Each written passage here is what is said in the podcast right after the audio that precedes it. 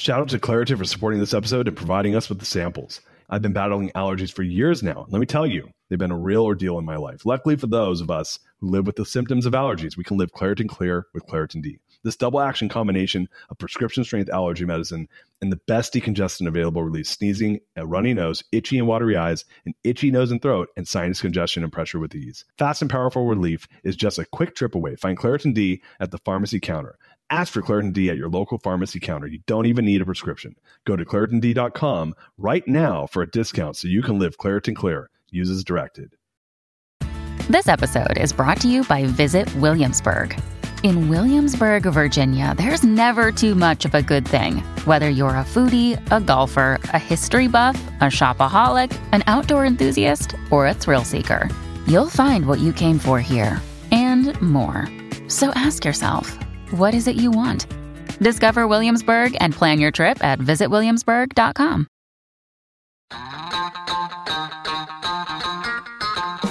What's up, gang? Welcome to the Greatness Machine. I'm your host, Darius Mirshahzadeh. I'm so pumped to have you here with me. Now, listen, the Greatness Machine, we're about two things. Number one, people who are living their passions. And number two, those who are creating greatness in the world and doing both of these things despite the odds against them. Each episode, we're going to feature interviews with game changers, business leaders, you know, telling us their origin stories, what made them tick, what got them to where they are now. Why? So it can help you step into your greatness within your life, your business, and your career. Occasionally, you might hear a few solo episodes from myself, moi, as I say, as I leverage my 20 years of entrepreneurship as a CEO and founder to help you grow and level up in your journey to scale your life and your business. So, come be a fly on the wall, enjoy the conversation, and I'm stoked to have you here with me.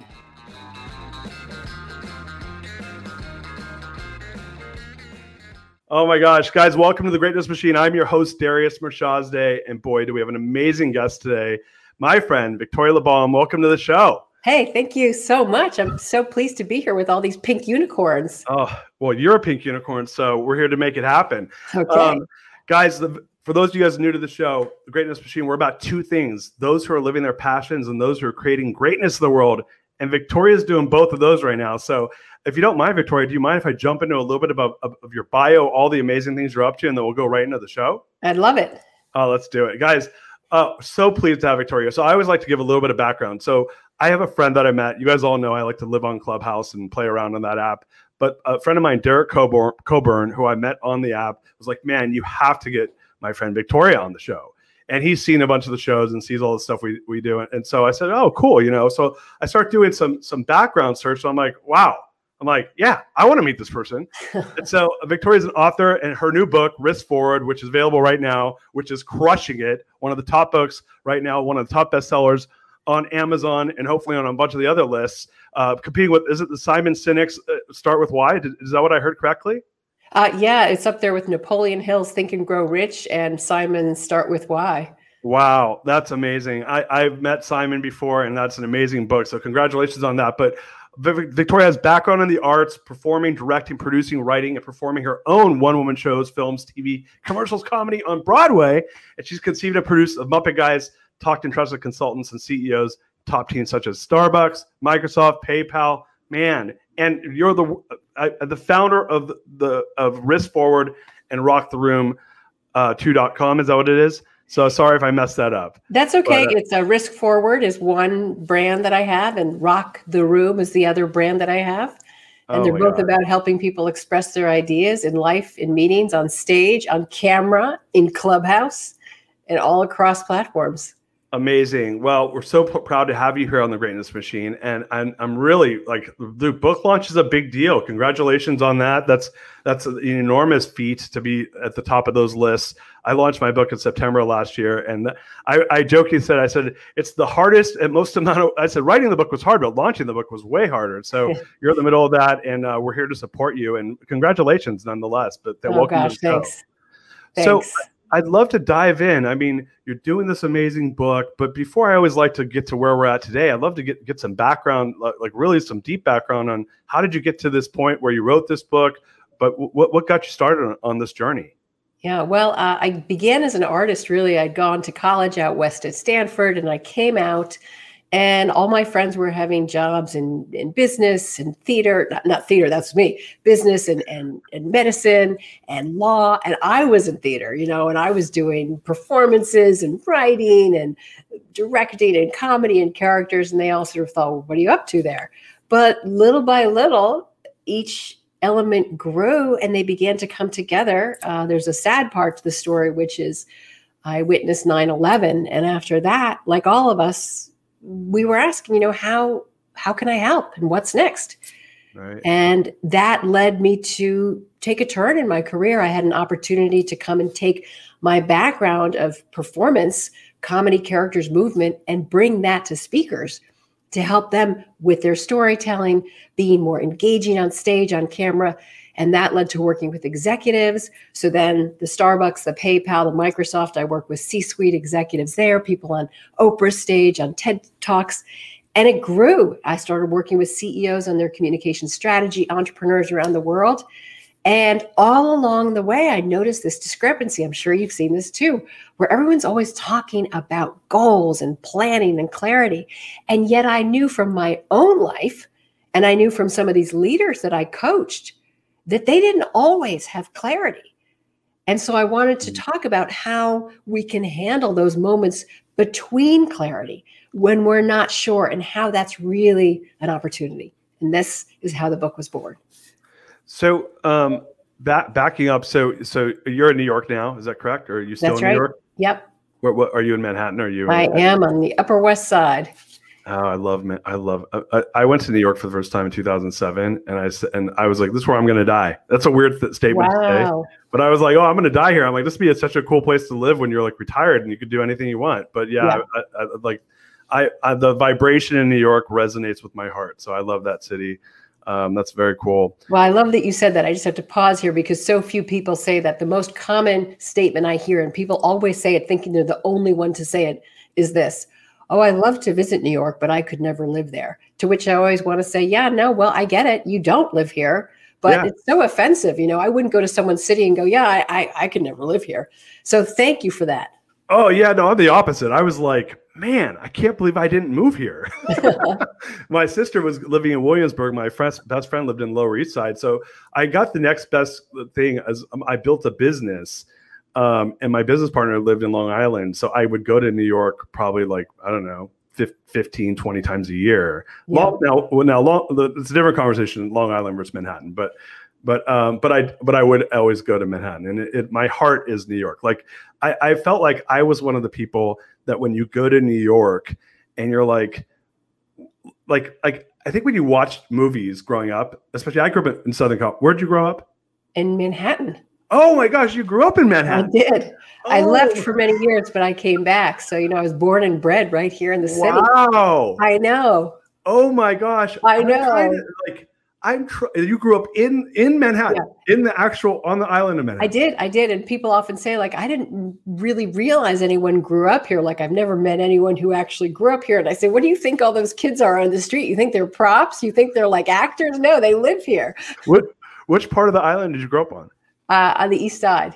Okay. Okay. Cool. So now I'm on the west. Yeah. Oh my gosh. Okay. So I was a kid that grew up in Orange County, California, and I was like, I should have grown up in Manhattan. Like, like I was a person that for some reason it resonated with me, but I just never ended up going until I was 27, and so I had these really high expectations of the city. Yeah. And then I, and you know how that goes. Like you always have these really high expectations, and then you get there and it's kind of a letdown. It was the opposite. It exceeded my expectations. I, and I had really, really high expectations, and, and, we don't know each other that well. But like, when I generally get let down on almost everything, and so I get there, I'm like, this exceeded my expectations. I'm I'm dying here. So anyhow, I'm the opposite of those folks that that undermine the amazingness known as New York City, and I say to hell with them. They shouldn't. They should visit and not stay. There so. you go. so, um, so you did the opposite. You came out to California. You went to Stanford. Um, and then and then and then how long were you? Did you do the LA thing, or did you go back to New York for theater? I did a little bit of LA, but never permanently. I first lived in Santa Fe, New Mexico. Then I spent time in Africa and Alaska, if you can believe it. What? And then, I know I did a 75 day expedition in Alaska in the wilderness. Uh, two showers in 75 days there. Did you do NOLS or did you do like yes, Outward it Bound? was NOLS exactly. No, my sister who who went she went to Parsons did NOLS before Parsons. yeah, so- it's a game changer. Wow, you did NOLS, man. yeah, I did a semester. It was called semester in Alaska, Wow. 75 Okay. days straight. Yeah, You're a maniac. Okay. So you so you did some NOLS. And then uh, for those of you that don't know this is it Outward Bound and NOLS is basically where you live in the wilderness. Like straight up on a tent, like you're living on the side. But they have different ones. Some you're like kayaking in the in the water, some you're living in the mountains. yeah, My sister did hers, I think, I want to say like Pacific Northwest or something like that. right, but right, anyway. yeah. And the thing with these programs is it's not like you're at campsites with like you know uh, an outhouse. No, you are out there in the middle of nowhere with topographic maps and That's that's yeah. I've I don't so I'm I, I'm half Persian, okay, and in, and I jokingly said my dad's idea of going camping was going to Vegas. So, That's so funny. yeah, yeah, it's it's a part. It's kind of true as well. But um, yeah. So so you um so you did that, and then and then you ended up back in New York, like to do the theater stuff. Is that kind of how that That's went? That's pretty much it. Yeah, I uh, I came back. I realized that I mostly loved writing.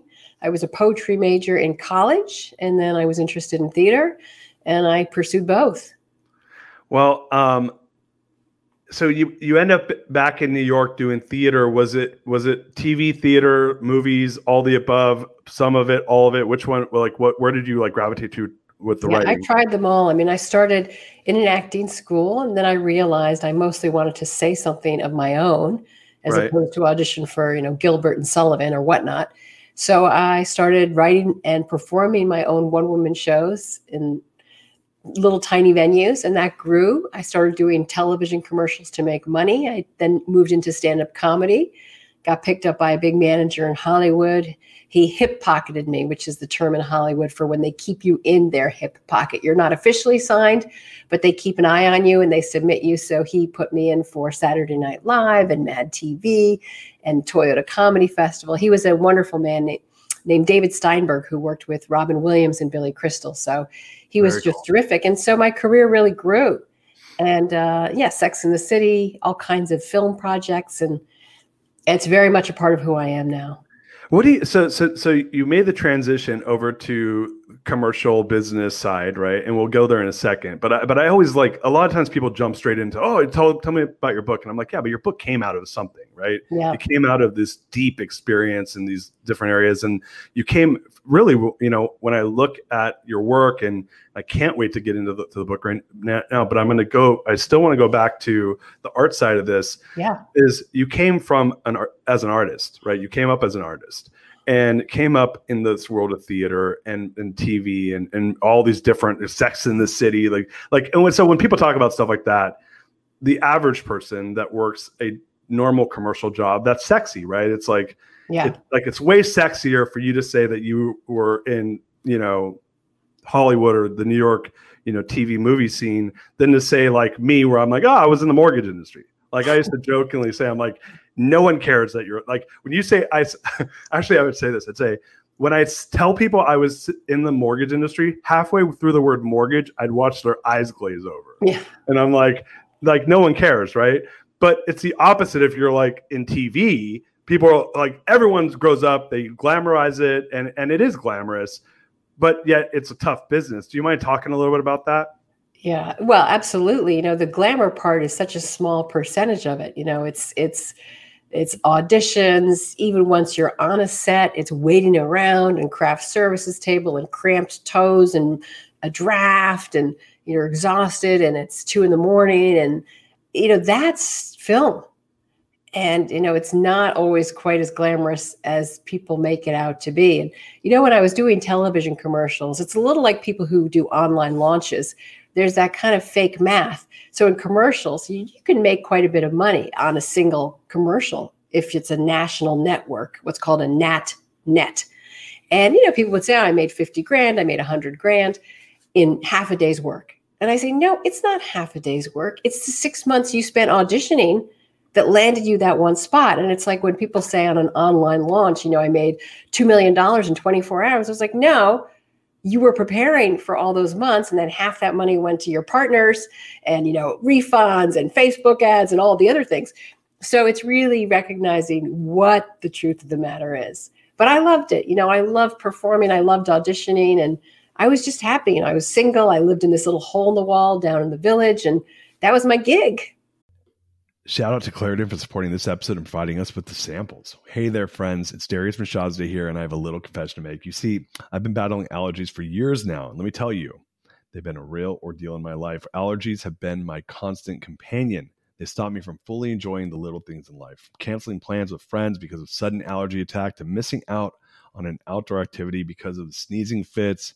Allergies have been a real nuisance. Luckily, for those of us who live with symptoms of allergies, we can live Claritin Clear with Claritin D. This double action combination of prescription strength allergy medicine and the best decongestant available relieves sneezing and a runny nose, itchy, watery eyes, an itchy nose and throat, and sinus congestion and pressure with ease. I've been a Claritin D user for many, many years now, and let me tell you, it's made a world of difference. Since I started using Claritin D, my symptoms have improved dramatically. Now I can breathe easier, enjoy outdoor activities without worrying about sneezing fits, and truly live my life without being held back by allergies. Ready to live as if you don't have allergies? It's time to live Claritin Clear. Fast and powerful relief is just a quick trip away. Find Claritin D at the pharmacy counter. Ask for Claritin D at your local pharmacy counter now. You don't even need a prescription. Go to ClaritinD.com right now for a discount so you can live Claritin Clear. uses directed. This episode is brought to you by Shopify. In the world of successful partnerships, names like Procter & Gamble, Ben & Jerry, and Supply and Demand echo through business history. But when it comes to growing your business, who are the perfect partners? That's you and Shopify. Shopify is the global commerce platform that helps you sell at every stage of your business. We're talking from launch your online shop stage to the first real life store stage, all the way to did we hit a million dollar order stage? Shopify is there to help you grow. Whether you're selling shipping supplies or promoting productivity programs, Shopify helps you sell everywhere. From their all in one e commerce platform to their in person POS system, wherever and whatever you're selling, Shopify's got you covered. Shopify helps you turn browsers into buyers with the internet's best converting checkout up to 36% better compared to other leading commerce platforms. And sell more with less effort thanks to Shopify Magic, your AI powered all star. Picture this a time when my business was facing a tough hurdle and I wasn't sure how to break through. But then came the breakthrough moment, a game changer that took my business to the next level. You know, what I absolutely adore about Shopify is its unparalleled ability to adapt and grow with your ambitions. Shopify powers 10% of all e commerce in the US, and Shopify is the global force behind Allbirds, Rothy's, and Brooklinen, and millions of other entrepreneurs of every size across 75 countries.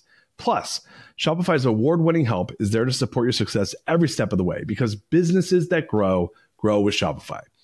Sign up for a $1 per month trial period at shopify.com slash Darius, all lowercase. That's D-A-R-I-U-S. Go to shopify.com slash Darius now to grow your business no matter what stage you're in. Shopify.com slash Darius what was your what was your so when you were doing that and we're, we're going to talk uh, especially when we get into your book around this idea of like what's next and the goals to, of getting to what's next and this whole idea around goal setting when you look back at that time in your life and i and you know you it, when you talk to lots of people at least i don't think everyone's true of this but many people you say oh you know what do you want to be when you grow up? Like oh i want to be an actor or an actress right? Right. And then it's like well, well in their head many of them are like oh i want to be meryl streep or i want to be you know al pacino right, right? i want to be robert de niro i want to be i want to be i want to win an oscar.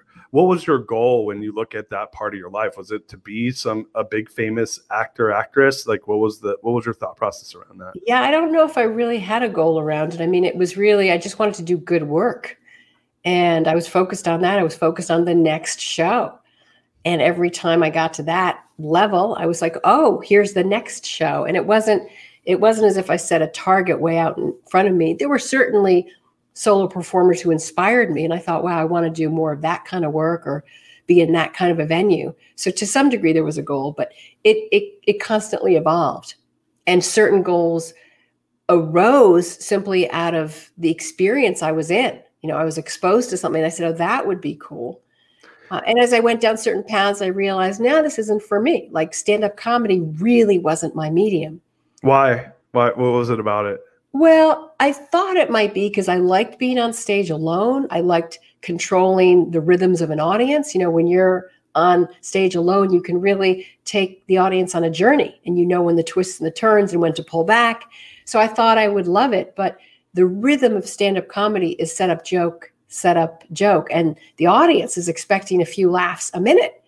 And right. I'm funny, but I'm funny in a narrative comedy way. So my laughs might come after a minute of talking. Right. Then I got in a comedy club and I got up there having just crushed it at this off Broadway event. And I literally walked a few blocks over to the comedy club. I had all these cameras on me and I bombed. I was just horrible. I just didn't have it. It was it was bad. I still remember it. It was bad. You know. Oh, so bombing you know, is the worst. oh my god. But I'm so glad I did it because that that door is closed. That door closed way back when. I, I probably need to do it just to get the itch out of my system. I, I was at, uh, and I know you're a TEDx speaker. You did TEDx at Santa Barbara, which I'm a graduate of UC Santa Barbara. Wow. Yeah. So I saw that. I was like, oh, and, and I'm a TEDx curator, which you wow. So I did TEDx. I put on two year two TEDx events. Uh, I got it very involved in TED.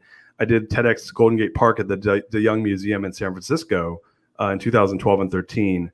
Um, it's an amazing organization. I saw that you did that. So how was that experience for you? Yeah, Obviously. it was great.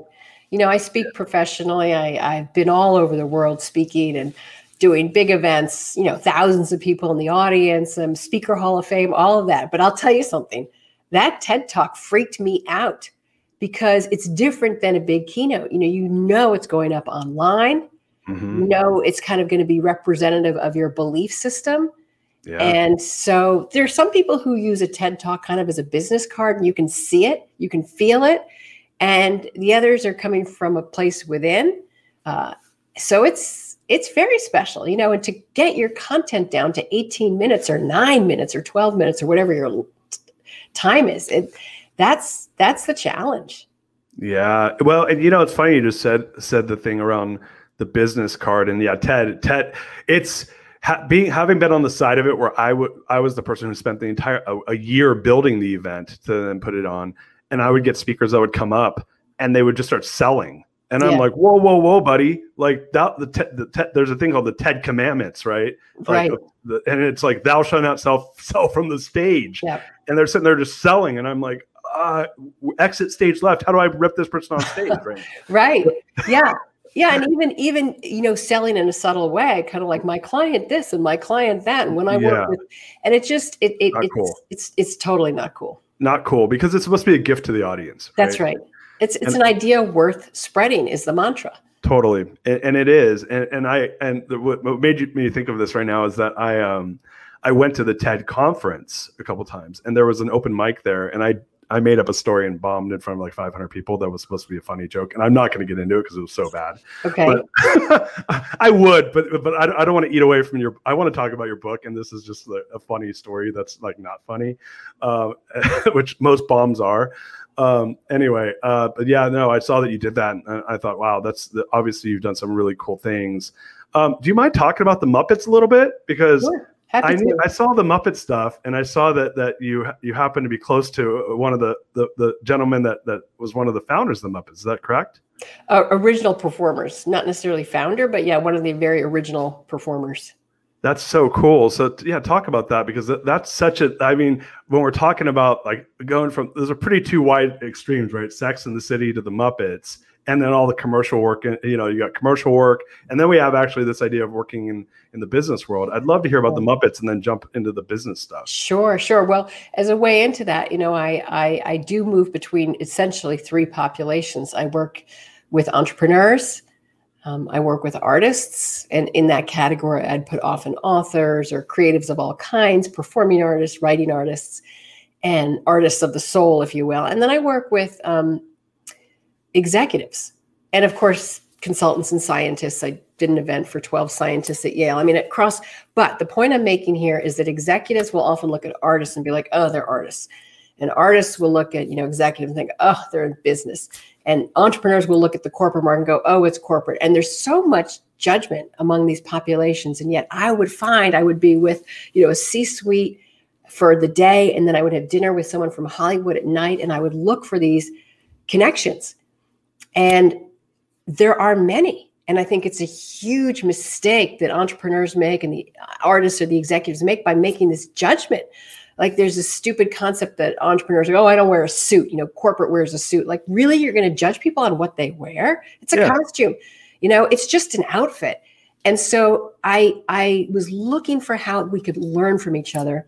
And as I spent time because of um, my life with people from the Muppets, I thought the corporate market, the entrepreneurial market could really learn from these artists and how they interact and the culture that created such legendary work under Jim Henson's leadership. Because I would hear these stories and how they would laugh and rib each other and kind of egg each other on. There was this joyous competition. And I said, I don't see this. I don't see this in small businesses. I don't see this in big businesses. And this kind of dynamic should be something we could all learn from. So I conceived and produced a documentary film called Muppet Guys Talking. And it was literally five of the original Muppet performers sitting around a room talking about Jim Henson, the culture that created this legendary work. And I had intended it to be something that, you know, leaders and entrepreneurs would look at and go, I need more of that. But, you know, the Muppets, boy, the, the fan base is so intense. It just, it went down that track and all the press went bananas like, who's your favorite character? Instead of like, what can we learn about leadership here? However, it's still there for anyone who wants to see it. Um, there's so many lessons for us. I so want to watch it. So one, so I'm I'm uh, I'm of the age where watching the Muppets as a child is what we did, right? So my this is just an anecdote, but my first memory in life is when I was one and a half years old watching Muppets. Wow! I can actually remember sitting watching the Muppets. That's like uh, when I think back to my first memory. That's my Amazing. first memory. Isn't that cool? That's totally cool. Um, so what's funny is you just said something that really segues into this idea of your book, The Risk Forward. And um, so I I I'm an entrepreneur, and but I consider myself a pretty creative person and and, and a fairly artistic person. And um but i but i've never really expressed it too much. Like i did like improv in college and and i like to write and stuff like that but but I've, but i was always so motivated around business and money i just went right into business at a very young age. Right. and um and went into entrepreneurship specifically. And so i just um exited a company that i built to a thousand employees. It was a mortgage bank. It was the 40th largest mor- mortgage bank in the united states. And um and i totally felt lost, right? Mm. Like as lost as you could feel. Cause I was like, you know, I'm 42 years old, which is a perfect time to have a midlife crisis and right.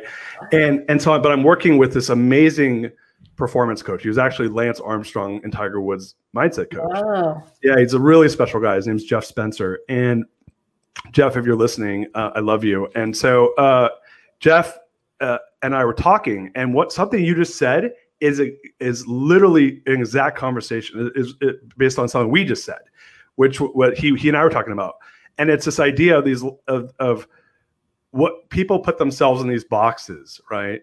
And in business, especially, it depends on the business, but most business, you, you you get painted by a brush, right? Like you mm-hmm. don't get a much like there's no obvious financial or even strategic value you get by being the artist in a business right? Like, like, like obvious. Obvious is the key word, right? Yet we celebrate people like Steve Jobs, all and Elon Musk, who arguably are artists, right? When you yeah. think of the way they do their work, and so where we landed for myself, and I'm in this transition process. That's why I really want to get in your book because your book is like all about what I'm living, my my yeah. life living. I'm gonna tell you this, um, Victoria. I my favorite part about doing this show is I swear God sending people for me to interview that I need to learn from right now, given the state of my life. So uh.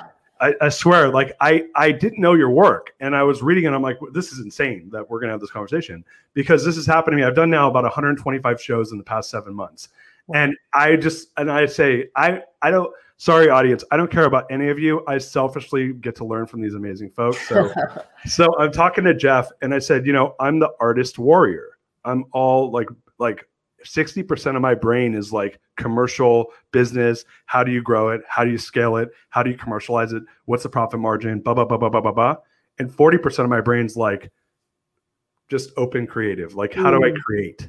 How do I build something amazing? What's the nice. story behind it? Right. It. and I think that that to your point though, I think that people like to put I think humans want certainty.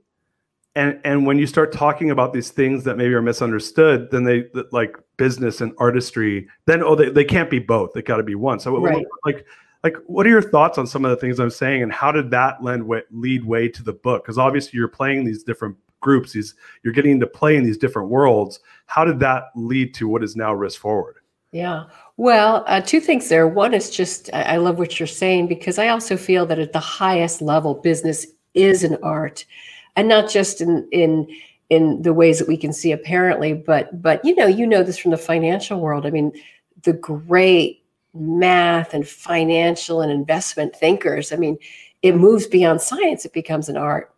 And once you have mastered that toolbox, you can kind of create your own vision and and make decisions based on that. And so mm-hmm.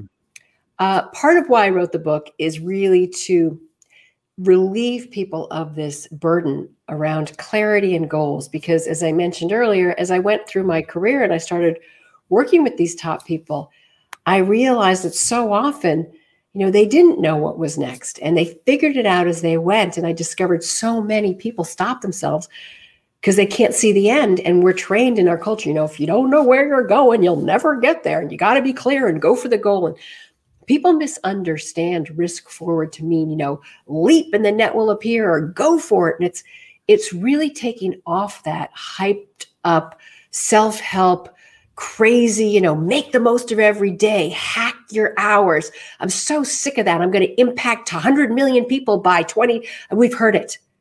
We've heard it. Like, what is it really for you?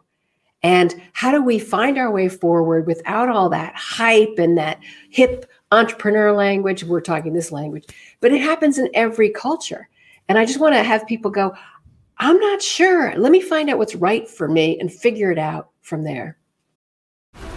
This episode is brought to you by FX's The Veil, starring Elisabeth Moss. FX's The Veil is an international spy thriller that follows two women as they play a deadly game of truth and lies on the road from Istanbul to Paris and London. One woman has a secret, and the other has a mission to reveal it before thousands of lives are lost. FX's The Veil, now streaming, only on Hulu. When you need mealtime inspiration, it's worth shopping Kroger, where you'll find over 30,000 mouth-watering choices that excite your inner foodie. And no matter what tasty choice you make, you'll enjoy our everyday low prices, plus extra ways to save, like digital coupons worth over $600 each week. You can also save up to $1 off per gallon at the pump with fuel points. More savings and more inspiring flavors make shopping Kroger worth it every time. Kroger, fresh for everyone. Fuel restrictions apply. Yeah, you know, it's funny. Like, I think that, you know, I look, eh, you, you said something that was interesting earlier in the conversation around when I asked you the question around, like, what was your goal with with acting? And you said, I was just going from the next job to the next job and looking at what was interesting. Some uh, I, I butchered what you said, but that was my version. That's yeah, what yeah. my that's what my brain heard. Yeah. but you you said, you know, but when you ask people what they what they want to do, you you do get kind of those two schools of thought. You get the the school of thought that's like, I want to impact a billion people through blah blah blah, right? And then you start to get this business speak, and my BHAG is la la la. Exactly. And, you know, and like, and listen, I don't think there's anything wrong with that stuff. No, no, but it's not for everyone. Yeah. It. So what if you're, you know, I, I tell people my goal is that my goal is to not try to figure out what my next goal is right now. Exactly. You're gonna love my book. Yeah, and, and, and it's because and everyone wants certainty though. I said human beings love certainty. So and especially if you have a history of doing stuff that's interesting then people are interested in what's next right? And and and i'm like so am i. I'm interested in what's next. But i'm not going to hurt myself trying to figure it out. And right. and and i feel like there is a lot of pressure in our society to achieve right? There is because we celebrate achievement a lot especially in the united states we brag about the mavericks and the the you know the person that went against the grain to create something. And but we and, and my favorite quote around this is that you know uh, what is it that success has many fathers and failure is an orphan right? Oh like nice. talk, yeah we don't talk about you know no one everyone will tell you what stock they made money on. They don't tell you the nine they lost money on yeah. right? And that kind of goes back to this idea of of we talk about risk taking like it's this amazing thing, but when people fail, we don't celebrate them. We actually yeah. kind of ignore them. We turn our backs on them. Like not everyone does this, but in general, and my failures I found was it was pretty lonely. Right. I mean, I had myself and maybe a business partner to lean on when it was pretty lonely. Yeah. Uh, in those moments, and and I found that for the right risk, for the right rewards, risk was worth it, and for the wrong rewards, absolutely not. Like because there's an expense that comes into play when you keep putting yourself out there and fighting for that quote unquote win, so you can right. be the next whatever. Yeah. And the reality is, is that I think there's something to celebrate around enjoying the journey. And we all, and that's a really, that's kind of a cliche thing to say, but at the same time, it's, it's kind of the truth. Like, cause once you get to that, whatever the mountaintop is, you're going to look for the next mountaintop, right? So, how does your book play into that when we're in such a society that celebrates winning and society puts a lot of pressure, especially on achievers, that you need to like have that next big goal and set your gardens and what are your 12 goals for the quarter and what's your right. big blah blah blah for the la la la like oh, how, yeah. how do you view all that well, I love that question. I mean, I, I think goals have great merit. I have goals. I think there's value to them. The challenge is when we think we're wrong when we don't have a goal, and then we pick a goal to sound impressive, or we pick the goal of the people around us. And it's so insidious that sometimes we don't even realize it. You know, like the story I tell is when I was coaching a lot of one on one clients, you know, and I work with tons of entrepreneurs and almost everyone said the same thing. I want a TED Talk and a New York Times bestseller. You know, that was the thing. And it just, I thought, where is that coming from? And so it's really about creating your own original path forward. And that's what I'm so passionate about because when I work with people one on one or in small groups with this risk forward theme, I take them through a series of questions. And I can't tell you how many people say, Oh my God, I was going to do X. I don't want to do X. It's just that everyone around me is pumping me up and saying, oh, that'll be so impressive. And then I don't want to do it. I don't want to launch again. I don't want to build out my team. I don't want to have X kind of business model. But we get caught up into it. And entrepreneurs who are famed for saying it's about freedom are some of the most stressed out people I've met. You know, it's just nonstop. So it's really about how do we take back the reins and then realign. Uh, and this is this the business end of this is huge because when you realign, uh, this is not woo woo. I mean, this is profound, high octane outcomes. You know, I I don't come from a background of of pink unicorns, and I'm joking as I say that. You know, I, I I, come from a background of you know all kinds of work with business leaders. I and this is this is what I've learned. You know that that we go through those periods of not knowing, and that is really the book is really about how do we move through that and not, by the way, make a decision so quickly that we make the wrong decision. And I could talk about decision making for a long time, but I'll, i want to just say this quickly before we go on. Two things. One is the opening line of the book. This is important. Is some people in life know exactly what they want to achieve. This is a book for the rest of us. so and you know I, I, said that once i did an event for coca-cola. They did a special event with all these chief marketing officers you know from all these big companies around the country. And that was my opening line of my keynote. You know i thought this is not going to go well but i wanted to say it and they all laughed. So we're talking cmos money big companies and they got it. So it's really about unearthing what's below. That's the first thing i want to say. The second thing i want to say just before i forget is that this is not a book. This is um, this is an experience, and I'm going to show this to you. Anyone who's just listening, I'm flipping through the book and I'm showing the pages. It's full color. Every page is different. Oh, so uh, cool. Uh, some are diagrams. Some are are, are like uh, visual lists. Some are very little text.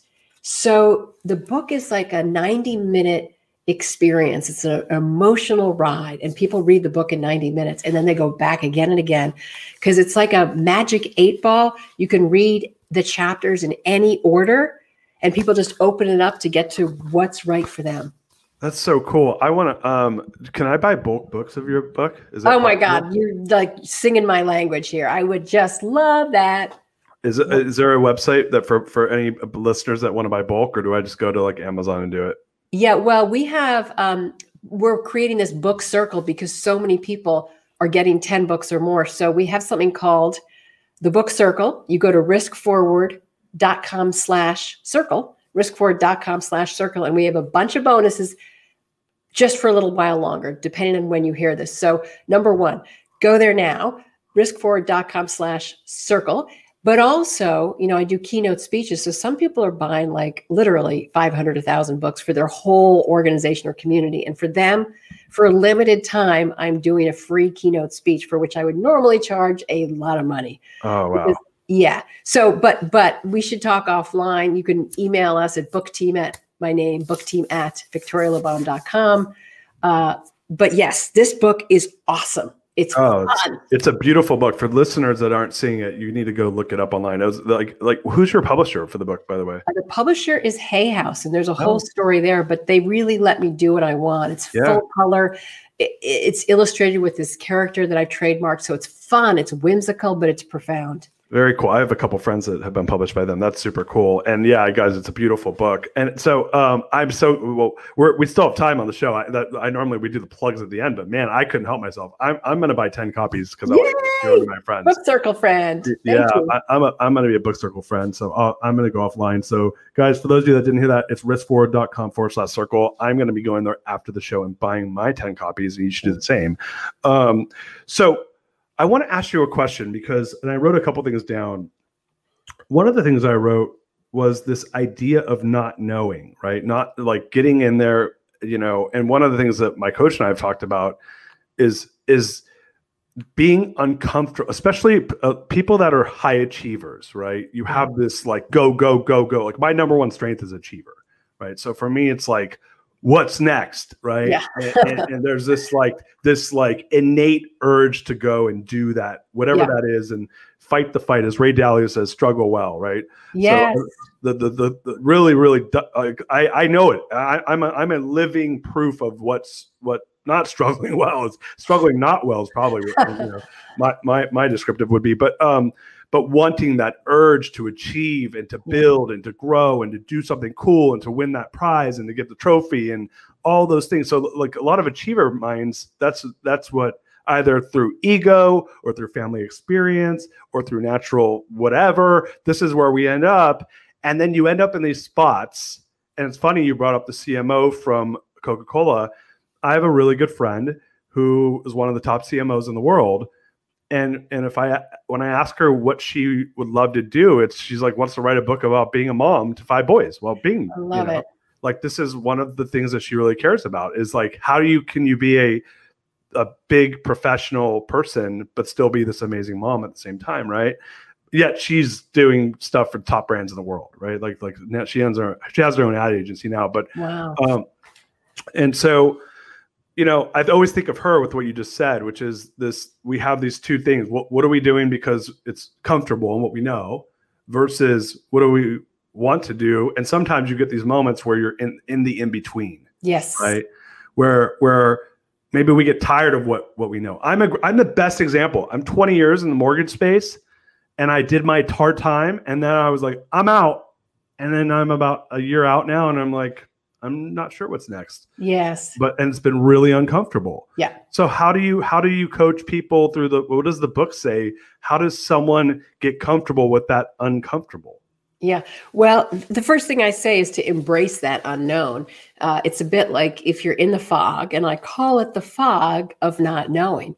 And the analogy I like to share, not it's not in the book, but I'll share it here, which is, you know, if you're in a field that's foggy, the first thing you don't do is sprint out. You're going to hit a tree, right? And people do that. They're like, I don't know, I don't know, I'll do that. I don't know, I don't know, I'll commit. I, I have to look decisive.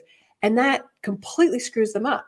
Instead of saying, all right, I'm not sure. I I have a, a client friend who she just read the book because she got an early copy. And she is a very big business, like millions of dollars. And she's at this place where she's a little burnt. She's not sure if it's you know running its course in this particular business model and when she got the book we were supposed to do an interview it got postponed but it was perfect because in the couple weeks of that postponement she said i went through your book and i have complete clarity now and so the book takes you from embrace that fog and she said when she got to that chapter like i say It's okay not to know. And at the beginning of not knowing, right? At that not knowing, that edge is the extraordinary. And so, like, you're like, oh, I'm in a good place, right? And from there, I take the reader through six phases, if you will, and questions and prompts to help you think. I don't have the answers, though. And that's really the key. At the start of the book, I say, if you're looking for a formula, you won't find it here because you are the formula. Yeah. And the book helps you find your own formula. Oh my gosh. I'm so excited to read your book. I'm so excited too. Yeah, I'm so. I, so the reason I'm I, I'm buying ten is I, I don't have a normally I have a company. I would just give them to my employees or to my leaders. But I am in a I'm a I'm in, I'm a chronic like CEO group person. So I'm in like four different CEO groups. But one of my groups here in Austin is a this cool group called Tiger Twenty One, and there's oh. about 15 of uh, uh, uh, really high performers in that group. So I'm gonna bring I'm gonna bring your book for them. So I they, think I know Tiger 21. That's a big deal. Yeah, yeah, I, I, I, I'm in Tiger here in Austin. I love. I, I just joined a couple months ago. That's impressive. It's, I don't know if people know what Tiger 21 is. Have you ever talked about that? I have not. oh my God, you're like, you know, everyone listening.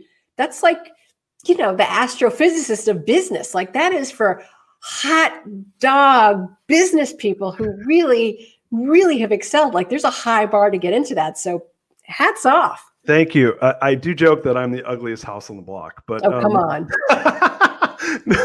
no, no, it's uh, it, it's cool. It is, it is a, it's an interesting group. There's like YPO and EO, and I've been in uh, EO for almost two decades. But, but Tiger is an interesting group. So I thought it when when when I when you're talking about your book, it's an. I actually think your book is really great for a lot of people. Like, I mean, it's for anybody, right? Everyone yeah. goes through the different phases, but I'll be bringing that group to my t- uh, your book. Thank you, thank you, thank you. We'll talk afterwards. And you know, I want to say who the book is also for because it's a good place to mention it. It is for like if you have a niece or a nephew who's out of college and not sure what's next if you have a friend who's going through a divorce or a health crisis or a career change, if you have a, a, friend who's a CEO who's figuring out their next move for their company, if you have a friend who's an artist who's trying to sort out how to get through their novel, like Steven Pressfield, who wrote The War of Art, it's a good yeah. friend of mine. He's like, V, this is helping me. I'm I'm in the middle of a project. I don't know which way is north, south. This is helping me. So, whether you're in business or the arts, whether you're a student or a senior, it's that time when you're not sure what's next. This book is going to help. Oh my gosh. I'm so I'm so pumped for your book. So um, I wrote one other thing down, and, and I know we're get, wrapping up towards the end of the show here, so we got a couple more minutes. But um, you know, one of I wrote this word down, the uncommon path, right? And and, and what what I John Lee Dumas's book. Yeah, yeah. I actually uh, just had him on the show uh, oh. uh, recently, and and um, and I was on his show, but he um I and I did the same thing. I bought ten copies, ten copies of his book. Wow! Uh, I always lost. Uh, I, you know, I, I launched my book. It's it's a. It, I'm going to say something. It's a pain in the ass to do a book launch. It's a lot of work.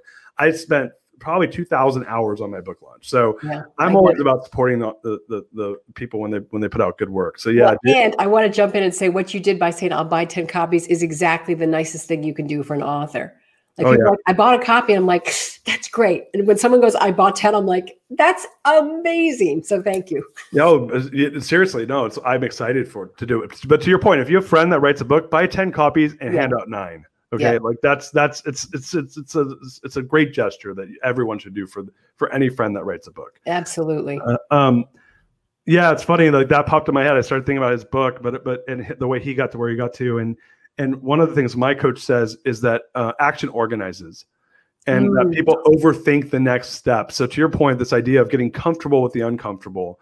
But I wrote Uncommon Path because I think there's a lot of celebration around like these public displays of winning, right? Mm. But the mm. reality is when you start to look at and I do this because I'm I'm a learner, hardcore learner. So I'll go and look at how people got to where they got to, right? And you look at the most celebrated names out there with it, you know, in business, it's it, non-entrepreneurial business, like traditional corporate business. It's there is less of an uncommon path. It's more more normalized. But when you start looking at entrepreneurism or the arts, and you look at the people that really are crushing it, it's normally like 20 different ways to from Sunday. Like there's always these uncommon paths. So, what do you have to say from this idea of like you when you said I don't have the answer? You are the answer is that it is it that you are, your natural talents and values and skills are going to merge together and form that's what's next what is it in your mind that makes that happen Yeah, I, that's exactly it. I, I, have a chapter in the book I call the prism effect. And I, by the way, have to enunciate prism. Otherwise, people think jail, like prison. Like a prism, like light, like a, a light colors. But, you know, we, we have these sort of full spectrum pasts, our passions, what makes you particularly unique. I mean, think of you, you know, your background, Persian, and all this experience with mortgage, and you know, now you're in Tiger 21, and and you have this drive for learning. But what happens is we start cutting off parts of who we are. You know, you've got this creative flourish with the pink unicorns, and 40% is art. Like that is a pretty killer package. Thank you. And there's a lot of same, same. And so what we want to do is like take all of that. You know, I'm very physical. I'm a very physical performer. That's my thing. Uh, and I made a career embracing that, or these characters that I drew the book in the book. You know, this is a trademarked character that illustrates the book. And but people will tell you not to do those things. Like I had a, a business consultant who said, "Don't put the characters in your book because your brand is the arts and and performing arts and Broadway. And so, what do these characters have to do with performing arts and Broadway?" And I thought, you know what? I'm putting them in because they're me. And people love these little characters. So this is it. It's about how do we harness all of who we are and let that lead the way. Yeah, this is amazing. So we're gonna we're, we're running up towards the end of the show here. Um, where can people find you, the book, everything? Let's give them the, the download, and we'll get wrapped up. Awesome. Well, my name is hard to spell, so because of that, the easiest place to find me is riskforward.com. That's just the easiest place. It'll auto direct. You can find other places of my business from there. My I have a brand called Rock the Room for those of you who know me or are interested in the performance skills. Riskforward.com, rocktheroom.com. Guys, you heard it here first. Victoria, my gosh, what an amazing show having you here, learning about you and the book and all the great things you've done. And guys, you need to go out there, support the book, Risk Forward. Um, we have we'll put everything in the show notes so you can check it out there as well and everything man you just made my day. This has been oh, so cool. likewise likewise. Th- thank you so much. Guys uh, we got some more shows this week. We'll see you guys around. Peace. We love you from the greatness machine. We out of here.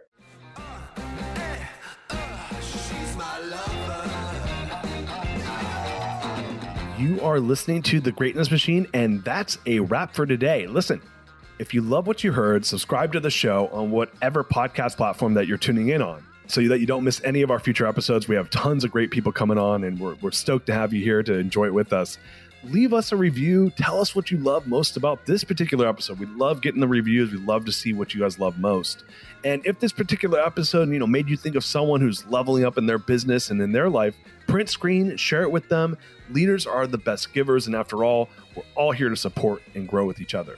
And in case you want to see some of the fun behind the scenes shots or some of the things that we're doing, I'm actually writing about this in my weekly newsletter. Go to www.therealdarius.com and subscribe to my newsletter. We're talking about fun things like business and life and mindfulness and cryptocurrencies and gosh, I don't even know everything and anything, but it's tons of fun stuff I write about. I try to get it out on a weekly basis. You can subscribe at www.therealdarius.com. And with that said, look, thank you guys so much appreciate you. I love you. Peace. We're out of here. See you guys on the next one. Uh-huh.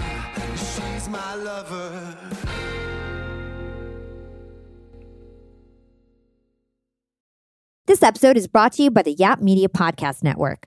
I'm Hala Taha, CEO of the award winning digital media empire, Yap Media, and host of Yap Young and Profiting Podcast, a number one entrepreneurship and self improvement podcast where you can listen, learn, and profit.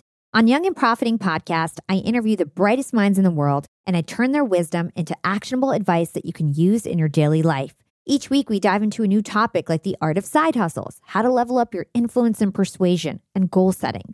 I interview A list guests on Young and Profiting. I've got the best guests, like the world's number one negotiation expert, Chris Voss, Shark Daymond John, serial entrepreneurs Alex and Leila Hormozi, and even movie stars like Matthew McConaughey. There's absolutely no fluff on my podcast, and that's on purpose. Every episode is jam packed with advice that's going to push your life forward. I do my research, I get straight to the point, and I take things really seriously, which is why I'm known as the podcast princess and how I became one of the top podcasters in the world in less than five years. Young and Profiting Podcast is for all ages. Don't let the name fool you, it's an advanced show. As long as you want to learn and level up, you will be forever young. So join podcast royalty and subscribe to Young and Profiting Podcast, or YAP, like it's often called by my YAP fam, on Apple, Spotify, Castbox, or wherever you listen to your podcasts.